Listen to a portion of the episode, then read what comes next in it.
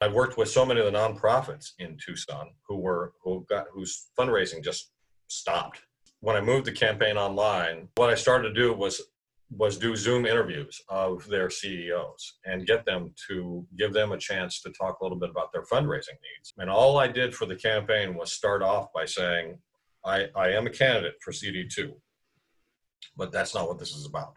This is about, you know, this organization and the need, their needs. So, and the CEOs would tell them, A, what services they provided for the community and how people specifically, if they gave money, how how that money would be would be used. I heard more than once. It's weird for a Republican to be to be doing this.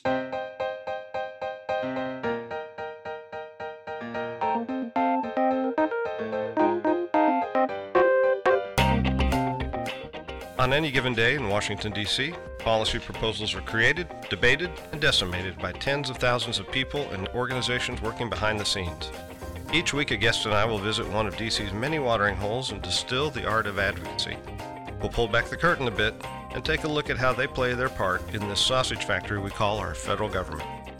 So, if you're at all interested in how the sausage is made, pull up a chair, grab a drink, and join us for the next 20 minutes or so. After all, what goes better with sausage than a tall, cold one?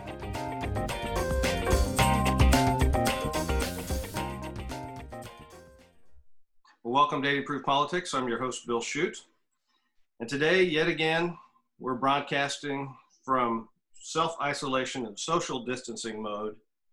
And while I'm here in Alexandria, Virginia, our guest for today is in the District of Columbia. And he just recently returned to the district, having spent the past several months in his hometown of Tucson, Arizona, running for Congress. With that, I want to welcome Shay Stautz. Cheers, friend. Cheers, my friend Bill. Thank you. Thank you for having me. Uh, glad you could be with us. You know, you spent so many years as a higher education advocate. I wanted to start by asking you was there anything in particular from that wealth wealthy experience that informed how you went about running your congressional campaign? Absolutely, absolutely. In fact, it it, it formed a, a major uh, major component of why I wanted to run, and then it helped inform how I executed the the campaign itself. Um, for for your listeners, though, I should we should probably just upfront recognize that I was in um, I was in Arizona the last uh, ten months, and for the last five months straight, uh, executing the campaign that I launched in July of last year. And, um, uh, and of course, part of the, the t- those five months straight that I was uh, over the last few months, I've been stuck in Arizona. Um, I shouldn't say it that way. I only say it that way because I was separated from my lovely wife uh, for that time. And part of that time was at her insistence because of the emergence of COVID 19 and the other time was we weren't traveling right? We were all locked down in our in our homes. And that started in arizona in the, the first week in march. But um, so i ultimately so that we don't have suspense going on here i withdrew from the race three weeks ago.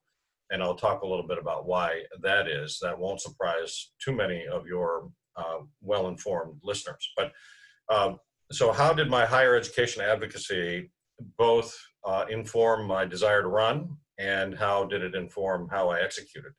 Uh, it's actually quite well linked, so uh, or quite connected. The in in southern Arizona, and Tucson's my hometown, as you know, and I, I, worked for the University of Arizona there for 11 years, and it's it's been a bit of a family tradition.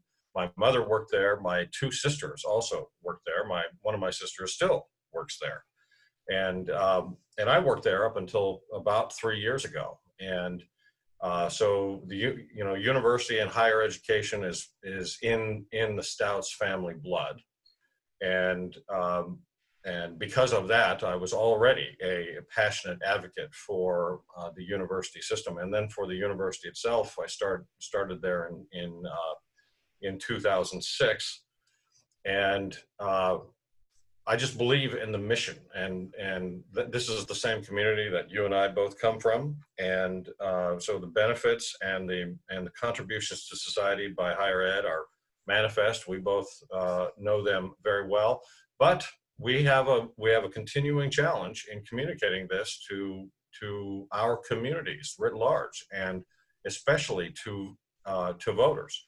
So I decided that part of the rationale for me to, to jumping into the race was to help promote the the hometown institution that is the University of Arizona.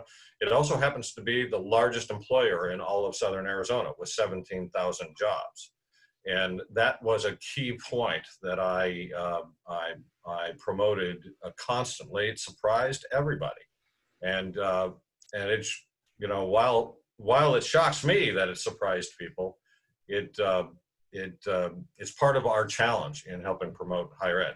Let me just say that that uh, the techniques I used on Capitol Hill to promote and advocate for the university actually were very similar to those that I used on the campaign trail. So both higher ed uh, proved to be uh, a strong part of the inspiration for my campaign, and then I used several of those uh, the same advocacy techniques out on the campaign trail itself. What was your most prevalent technique? So the uh, so we all know as as higher education advocates that, that you have to connect the contributions and the and the needs of higher of the higher education community or or a specific institution like the U of A or or maybe uh, the University of, of, of Texas and uh, to those issues that your policymakers care about, right? And so and this is not specific just to uh, Arizona, but we know that our policymakers on both sides of the aisle care about jobs. And so when you talk about the jobs that our institutions have uh, currently and their potential for contributing to the economic growth of your community, that brings home those connections. Uh, I think I think very well, and uh, and so uh, I did that on Capitol Hill. Talked about the importance of jobs and and the the economic growth that the that the universities inspire and produce, and um, and I found that I needed to do exactly the same thing in the community as I engaged with uh, constituents and voters. They uh, they didn't seem to realize on the surface about the about the number of jobs that the university you know uh, provided in our community, and nor did they have a clear understanding of the economic growth that uh, that uh, spinoffs and other kinds of and, and just just sheer spending, as we all know, uh, you you you get you get a, very significant amount of research, federal research dollars spent in Texas as a result of the research universities there. Uh, for the University of Arizona, it's about uh, 650 million a year, and every time I would say that uh, in public, I could tell that my audience was surprised, hmm. and so um, uh, the same same techniques in, in both places proved to be uh, very effective. I thought. Yeah, and not only the research aspect of it, but there's always that economic development value add of the additional brain power. Look at all the studies that talk about how much more successful people are throughout their lifetime if they have a college education. Oh yeah, the the iconic million dollar more uh, yeah. of of, uh, of wage wage earnings over the lifetime, and of course it goes way beyond that too. As as you know, uh, college graduates are are uh, much much less likely to need any kind of uh, uh, government support of any kind. They're much less likely to be ill and and and need government support for health care, and of course they they tend to stay out of prison and uh, and that's a good thing. And uh, um, you know, I, I, found that the that audiences really, you know, you, are getting a little bit too into the you know uh, the academic argument when you start to talk about studies and and the evidence shows over a lifetime that this is what happens they they really do identify very directly with the idea of jobs though and and if you take a university like like the u of a and say there's 17000 direct jobs there. And, um, and then you connect that to the hundreds of, of, thousands of small business jobs that connect that connect in the, in that second order with with the primary employer. This fit in with a very large narrative that that or larger narrative that I found worked really well. People did not want me to lecture on the value of higher education, and, and you know, you know me. I I, I can get into a little bit of a lectury mode when it, when it comes to something I care about. I also used to talk about our national security uh, uh, industry footprint in southern Arizona. We have two major bases, an Air Force base and, a, and an Army, an Army base, as well as the largest missile manufacturing plant on the planet in Tucson. And I found that people's eyes glazed over when I talked about the contributions to national security that those installations made, but they really connected when I started to talk about the individuals that worked at those institutions and the number of jobs they provided to the community. In this, in this case, 13,000 for Raytheon Missile Systems and 11,000 each for the two military bases. Yeah, and I want to circle back to all of the great work you've done for the defense industry, uh, for the for the Arizona community at large because of the defense industry there. But you've touched on something, and that's a great segue. You've touched on something that I wanted to ask you about because, you know, in higher ed, as in almost all forms of advocacy, there's an element of time spent on building grassroots, building a community of support around the policy initiatives that matter the most, and then going out and using that support to help promote a policy agenda that at essence seems like a congressional campaign. Oh yeah, grassroots uh, route one, right? That's right. Right. Actually, a lot of the same techniques that I I feel that you use to be an effective advocate for an institution like a university in your hometown community or or your the community I should say it doesn't necessarily have to be your hometown was for me um, uh, is exactly the same kind of things that you need to be doing to set the basis for a campaign in the first place. And so, a great example of that is uh, our two um, uh, the military installations, the Army base and the Air Force base that I just I just mentioned. Uh, Davis Monthan Air Force Base has a community support group called the DM50. Um, it's a little bit more than 50 people, uh, and the and the and Fort Huachuca down in Sierra Vista, a little bit closer to the border, has a similar community support group there. And one of the ways that I was able to promote the university's interests with in the community was by engaging those two community support groups and also bringing them here to Washington to engage with our congressional delegation. I did that for eight years. We, we led an annual trip up to Capitol Hill. We're all familiar with what those look like to make sure that the contributions of those military installations, both to national security and to the local economies, were very clear to our congressional delegation. And uh, in many cases, we also had very specific asks in the in the NDAA or the defense appropriations process as well.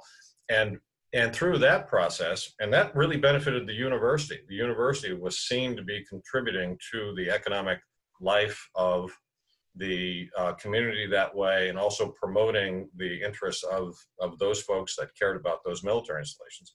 But it also helped me lay the groundwork for why I wanted to run and to show to a very important sector of, of my community in Southern Arizona that I had the expertise and the experience to do that. So you spent past several years on the board and as DC advisor for something called the Arizona Defense Alliance. Is this that same group you're talking about? Yeah, it is actually. It's the Southern Arizona Defense Alliance. Southern Arizona Defense. Right.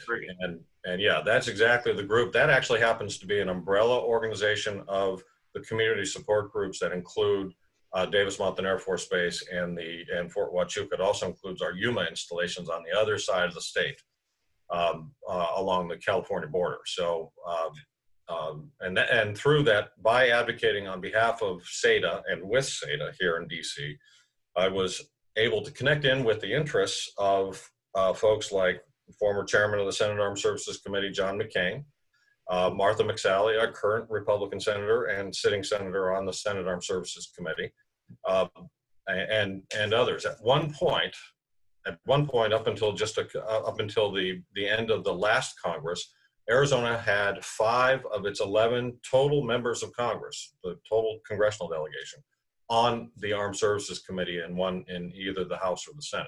Wow. Yeah, and really, truly a significant portion. So when I talk about, you know, to your earlier question, how do you advocate on Capitol Hill for higher ed? Well, you find ways to connect higher education in with the the the core interests and and committee assignments of your congressional delegation. And with, with almost 45% of our congressional delegation on the Armed Services Committee, it was important that the university show a strong support and connection to our national security installations in the state. And that's, that's how we did that. Also happens to be a passion of mine too. So it worked out great for everybody. Yeah, did this organization exist long before you started, or was this something that just came into being through? Actually, I joined it on its, I think, on its third meeting uh, at the request of Senator McCain. He he called and said, "Shay, you know, this group is is starting to pull together.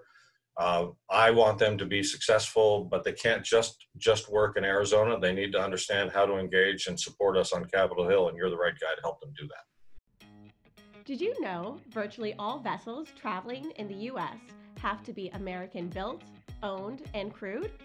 That's thanks to the Jones Act, which is the bedrock of the American maritime industry. On the American Maritime Podcast, we cover the topics that matter most to the 650,000 men and women of American maritime while also being accessible for the average listener to learn about this industry.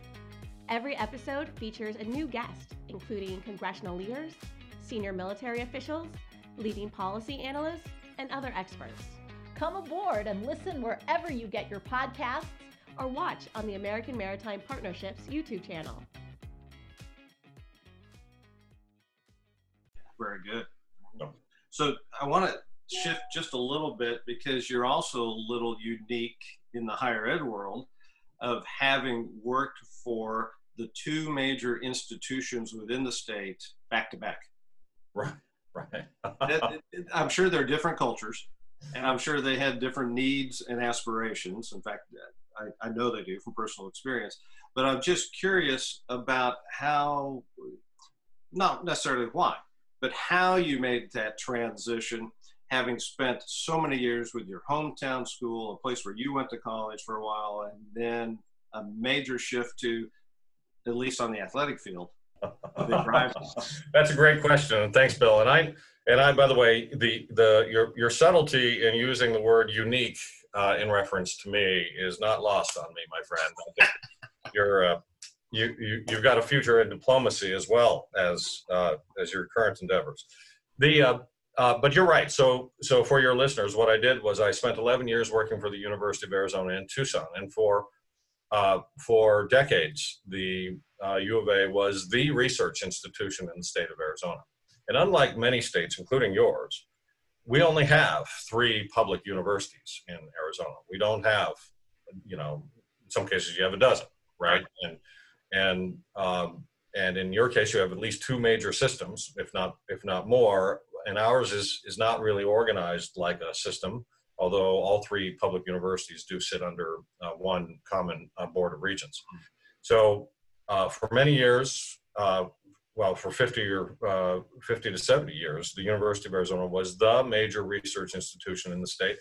But uh, under the leadership of Michael Crow at Arizona State University, they have come up, uh, they have grown in remarkable ways in recent, and in, uh, in the last 15, 16 years to grow their research portfolio too. And so now you have two major research institutions in the state. And so up until uh, 2016. I, I from 2006 to early 2017, actually, I worked for Arizona uh, University of Arizona, including opening up and running their DC area office. Uh, and then uh, uh, at the end of uh, February of that year, you know, on March 1st, I went to go work for Arizona State University. And to your point, truly remarkably different cultures in both institutions uh, and different styles of, of leadership, both historically, but also specific to the current leaders at the time. And um, uh, I found that that I developed a, a strong sense of persistence and patience when working at the University of Arizona, uh, something I didn't really need that that much at Arizona State University. Boy, boy talk about diplomacy. yeah, seriously.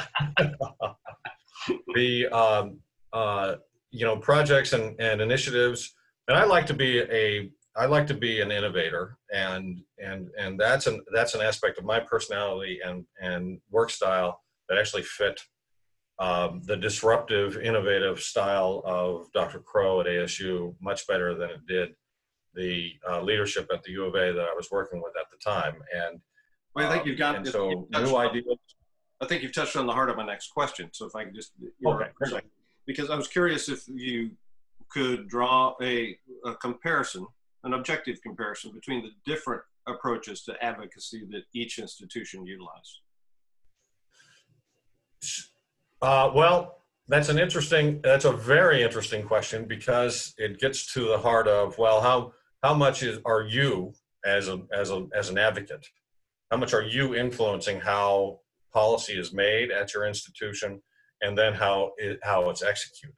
And, um, and so that's where your institution's leadership comes in. Come, it, it, it, it, leads directly to the question, how much access do you have to your institution's overall leader? You know, in some institutions, people are working directly for the president or the chancellor, and um, and in other cases, you're separated by several layers of of other um, of other leadership, other policy uh, leaders, and you don't know how much is actually directly coming necessarily from the president in those cases.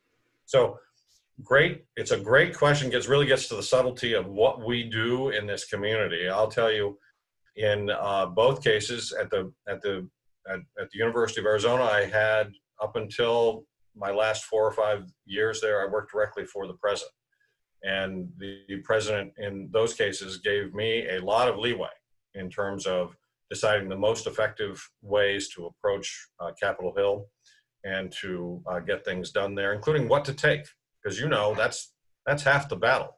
If you take every issue that pops up uh, that could have a federal connection, then uh, then your effectiveness uh, and execution rate goes way down. If, however, you pick and choose those things that are most likely you're most likely to have an impact on, then uh, your your effectiveness rate goes way up. I will say just to to close that loop on on uh, in in Arizona State's uh, institution or institutional case, I was fortunate to work for former Congressman Matt Salmon, who uh, who most of our colleagues will recognize was a strong champion, even though he was a member of the Freedom Caucus and the uh, Tea Party before that. He was a strong advocate for NIH funding, and a lot of us relied on him for help and support um, uh, on that particular issue. So, have working for working directly for a, a, uh, an immediate former member of Congress helped a lot. And by the way, and I loved this part of it talk about a guy who knows whether I was doing my job right or not. so Yeah, yeah. that's another thing. When we when we have these jobs, are if we're not reporting directly to the president or or whoever we happen to be reporting to, they might not know actually what it is that we're doing and whether we're doing it right or not. Yeah. And uh, in Matt's case, he sure did, and I loved that part of it. I wasn't sure I was gonna, but I did. Well, yeah, having known Matt a bit, I, I wouldn't expect you to answer negatively to this, but did you ever feel like you were being second guessed? No, no, no. Matt was a that's you know, and it's that's one of the hallmarks of we've talked about leadership in the past. I think it's it's part of the one of the hallmarks of leadership is you uh, is you you go out hire the best possible people you can. You trust in their expertise and you let them run. And if you uh, and we've all known folks who who do do that second guessing, but if you do that too much, you lose you lose the best people from your teams. So Oh, you absolutely do. In fact, it reminds me of a comment that one of my previous guest experts, Brenda Becker, made because she worked for Dick Cheney in the White House for a while as legislative affairs head. And she said, here's a guy who woke up first thing in the morning and got a national security briefing, and of course had all of these great ties to Capitol Hill. That when she would go in and talk to him about what was happening, he never interrupted. He never said, "Oh yeah, I know that. I know that," because he wanted to not only empower her, but there might be something he would learn, a little nugget he'd learn there. And she said that was a great example of leadership that she didn't anticipate. right, right. Mm-hmm.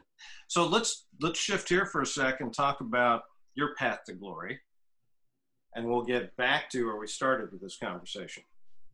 But you, if I have this right, you don't have an uncommon story about getting immersed in the federal policy arena, in that it started with a summer internship. Is that right? Oh yeah, yeah, uh, yeah. So many years ago now, I'm I'm uh, hesitant to even try to put a date on it. But uh, yeah, 1989. I actually took a uh, legislative internship with with U.S. Congressman Mo Udall, Yeah. Amongst our most liberal and progressive members of Congress historically, and uh, um, uh, and I will admit, he I actually tried to get an internship with U.S. Congressman Jim Kolbe, I, an appropriations cardinal. Republican, moderate Republican, and uh, and he had the district that I uh, lived in, but uh, he didn't have any uh, internship uh, availabilities for me at age uh, 20 uh, or maybe 19 and a half, I guess, and and so uh, Kolbe's office suggested I try Udall's office because they still needed needed somebody, and so that's where I went, and I was the only Republican on his staff and that became crystal clear. I um, I was very naive. I actually thought it was my job to argue with them. I tried to convince them uh, that I had, you know, that I had the right perspective on things, including national security. And boy, did I learn! Uh, I learned pretty quickly that that wasn't the job of an intern. no, no, that isn't. That's a great point. You, you bring up national security, and, and you've talked, to, you referenced this earlier. You've always had an interest in this. Did this start from that internship? Actually, it started well before then. In fact, the the my my interest in in Washington and in Congress in particular uh, started at about age 12, and uh, you know when the Russians invaded Afghanistan, and um, so I was very interested in that. My parents always thought it was very very strange. My uh, my my mother worked for the U of A as a senior administrator, and my father uh, taught English and coached basketball and baseball and golf at Sahuarita High School, which is just south of Tucson. Neither were pr- very particular, particularly politically involved, but I, I suspect, although we never really quite talked about it, I suspect that they both leaned a little bit more to the Democratic, probably conservative Democratic side. But I do know for a fact they all thought it was strange that their 12 year old son considered himself a Reagan Republican. Well, what's strange about being interested in global affairs and salt treaties and all that? And for a 12 year old, that makes perfect sense. I don't. Yeah, I guess. Well, hey, that's good to know that there are more people out there like that. Bill. I just haven't found very many of them. But And then when you did your internship, you was that what uh, just put the bug in your blood, and that's why you transferred to Georgetown? that was the nail in the in the coffin as in terms of that being what I wanted to focus on for uh, for my uh, for my my the rest of my life. The uh, uh, the Defense LA for Mo at the time, and I, I don't actually remember his personal details, but for some reason, he uh, had to leave the office right in the middle of my internship, my, my four month internship with the congressman. And, um, and the, so the, the chief of staff came out of his office one day and said, who here wants to uh, pick up the slack on national security issues? And um, I almost ran over uh, uh, everybody in my path to get to get that job, and and I still have, believe it or not, I've been you know up on Capitol Hill here. I've been going through, you know, I've been using part of the quarantine or the the shelter in place time to go through old old papers, and I'm I'm still finding defense news and uh, other and and actually you know publications from my time on Capitol, you know, from my time in the House as an intern. So uh, I was very pleased to do, you know, you give interns these kinds of responsibilities. I wrote the press release when the Navy commissioned the U- USS Tucson, Mm. Los Angeles class attack sub. And I think it's since been decommissioned. That's how, how old I am now. But, uh, um, but that's how I got my start and my I didn't passion. know, I didn't know they were still uh, commissioning three mass frigates. Thanks, Bill. I, I, I refuse to mention that I think perhaps you might even be a little bit older than me. yes, absolutely right. So what did what did you do after you graduated from Georgetown? Oh, so basically, uh, that, that uh, to to fill in one one one small gap there, I I took that internship when I was enrolled at the University of Arizona. Yeah. Okay. Came to DC, uh, worked for uh, Mo Udall as an intern, and then took an, an internship internship that translated into a, a, an aide position with U.S. Senator Robert Kasten from Wisconsin. So basically, in Mo's office, I discovered, well, every time I, I foolishly advised him to vote for additional nuclear aircraft carriers, for the B 1B bomber, for the B 2 bomber, for the MX and the Minuteman missiles, to bring up an old nugget.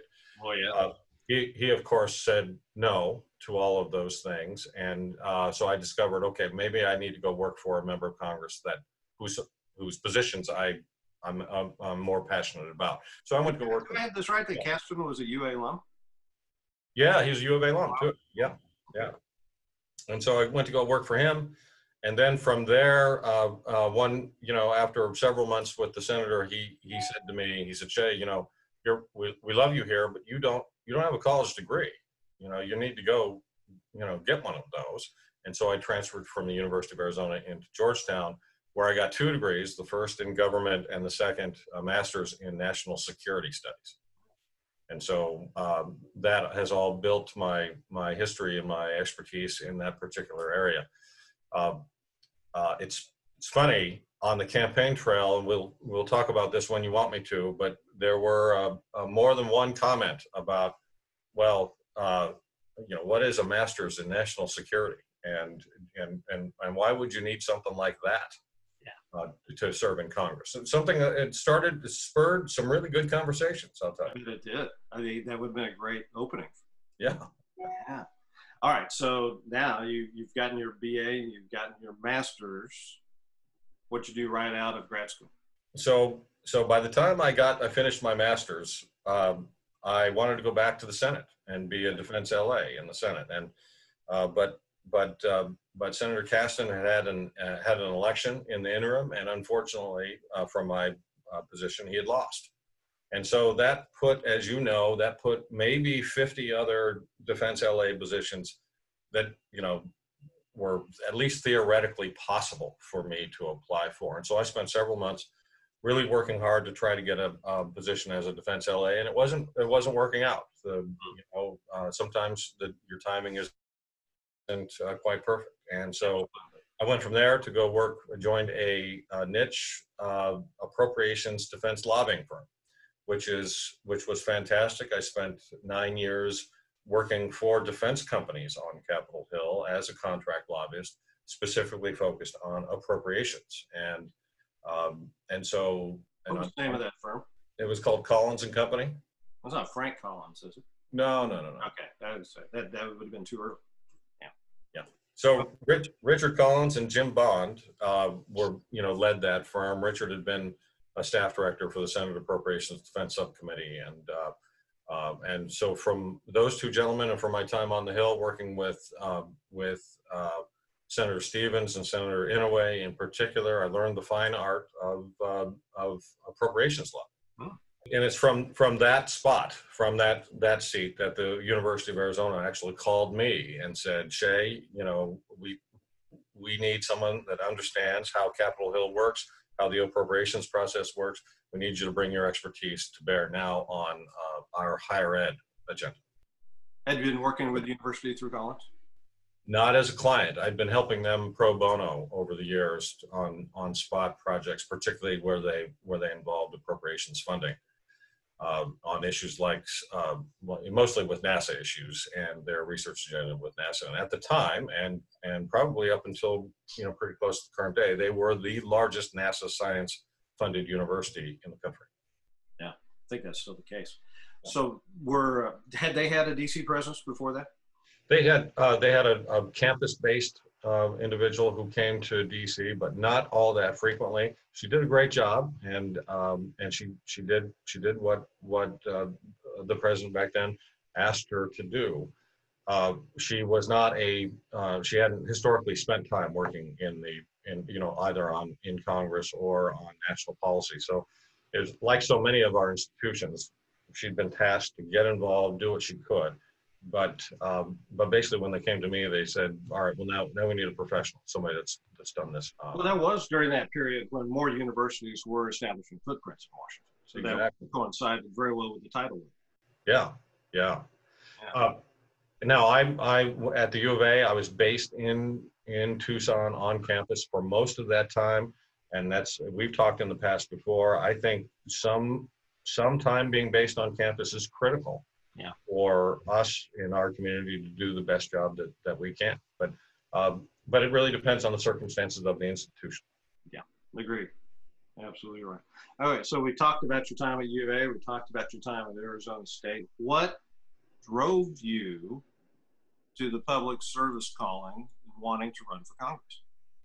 So, um, and that's really the the heart of of the question. So, so for your for your listeners, I'm uh, I'm a Republican. I'm, I ran as a Republican in Southern Arizona, and you know why do I why do I make that clear as part of this answer? In in in our party in particular, we struggle to to make clear the benefits of higher education to to you know an increasing number of Republican policymakers who are challenging us on on where the funding goes and and in, and, and in particular why you know from their perspective why should the public why should public taxpayer dollars be going to support institutions who who might have a liberal bent or a liberal predisposition? And even worse communicating that to our to our nation's students through uh, through their on on campus classwork. And uh, you and I both know that there is not a you know there is no there there is no master conspiracy you know for from you know on the part of universities to indoctrinate students into one uh, political predisposition or another. And uh, so one of the reasons I, I wanted to get into this race is to continue my advocacy for higher ed, and especially in those intersections between higher ed and national security. But uh, but to make clear that that about the contributions that these institutions make in our communities and in our in our you know to our nation. So that that was one thing, and I and I can tell you the conversations I've had, not just you know historically with members of Congress about about this conservative versus liberal um, question, but with voters and constituents. By the end of those conversations, inevitably, I find that they that that um, that folks come around, that they get it. They they can be they can be. This is an issue that we can win on. We just need to engage on it, and that's part of why I got into the race.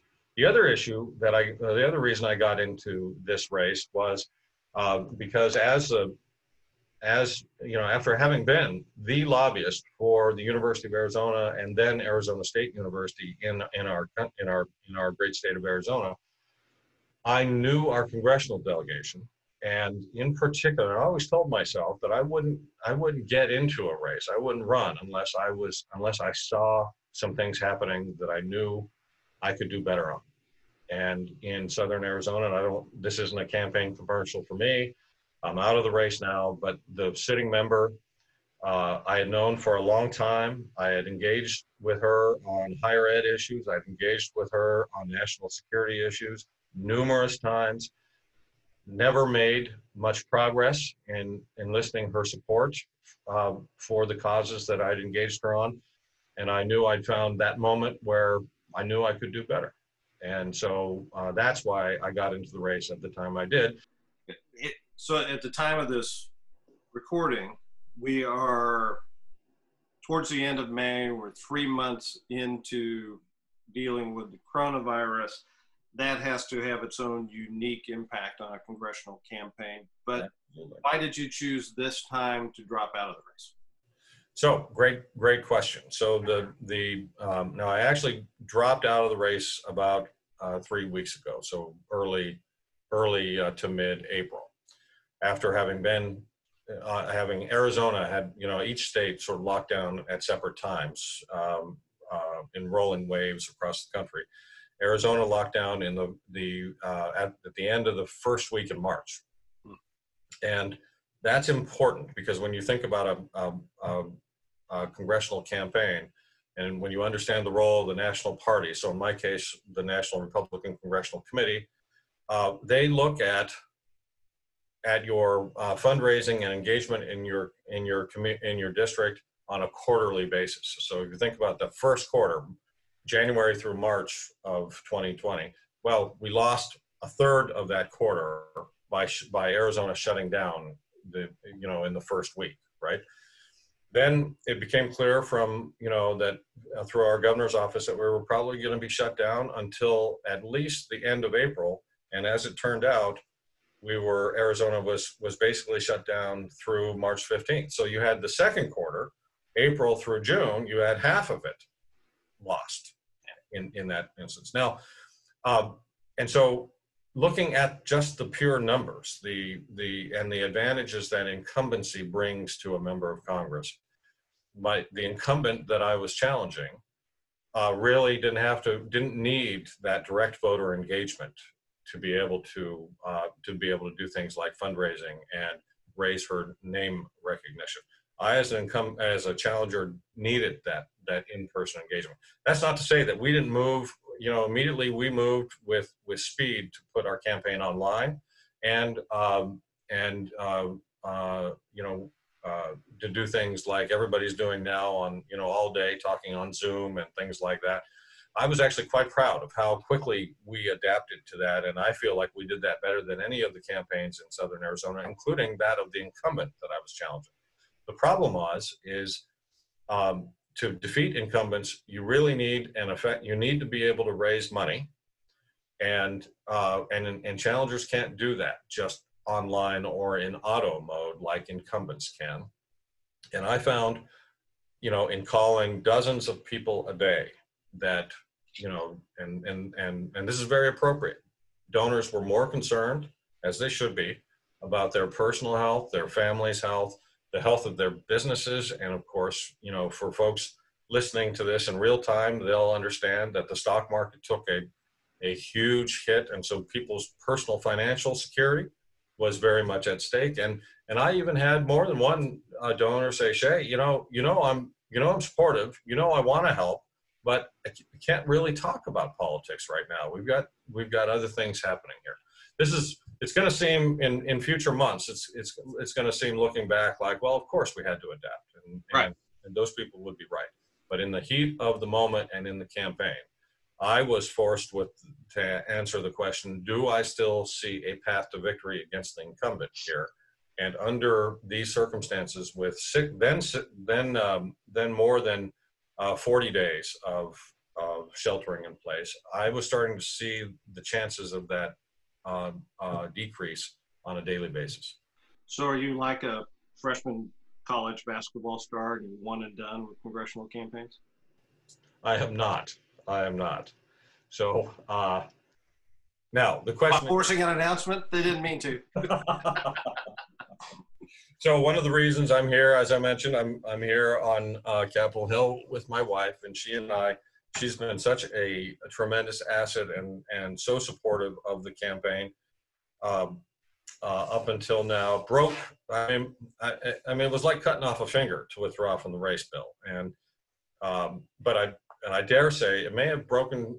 Uh, uh, it may have broken Shay's heart even more ah. than it did mine, and uh, but what I wanted. Wait, can we just clarify for a second? Oh, sure. Oh, Your wife. Shay. Yes. Also named Shay.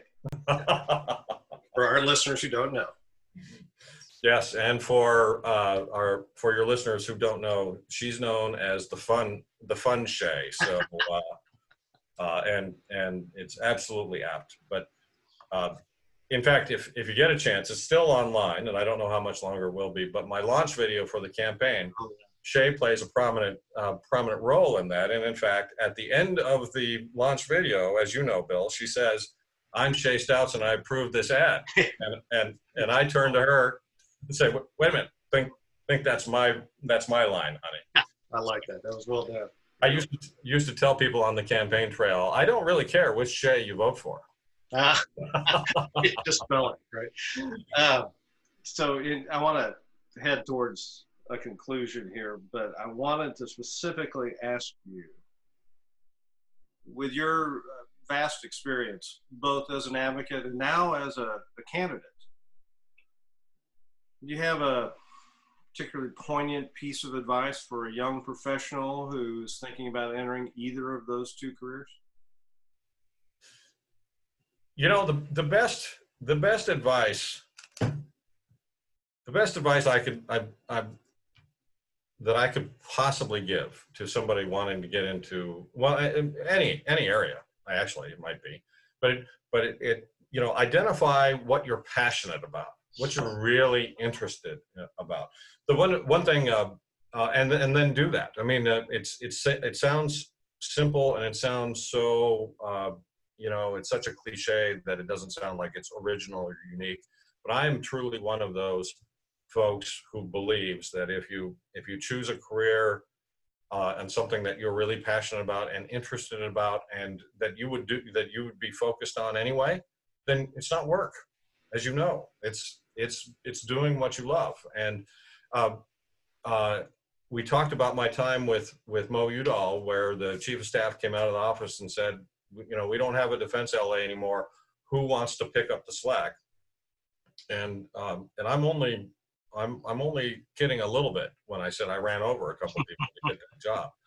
The the um, the the thing is to know that about yourself, know what you're interested in, and then you know create the, the at least the possibility for the for opportunities to happen to you or happen for you in that space. And so um, that's I think really the fundamental key, and and um, and that's what what absolutely happened to me there, and I couldn't be more grateful uh, for for it.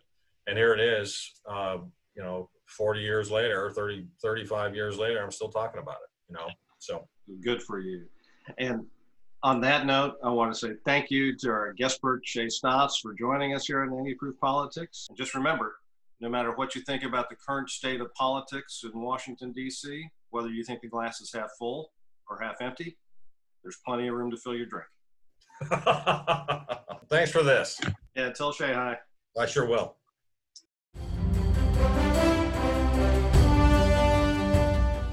This is Peter. And this is Tom. We want to tell you guys a little bit about our podcast. Tom and I met in college, became best friends, and then teachers almost 20 years ago. Sometimes school just does not allow us to elaborate on the topics that we find interesting, like the real shark attacks that inspired the movie Jaws, or the real historical context to Indiana Jones artifacts. Where does cereal come from? Or are zombies real? Does Ben Franklin really deserve to be on a $100 bill? On our podcast, just like in our class, there are no stupid questions. Just two friends having a lighthearted conversation about history, pop culture, and the context of current events. Listen to History Teachers Talking Podcast from Evergreen Network, anywhere you get your podcasts.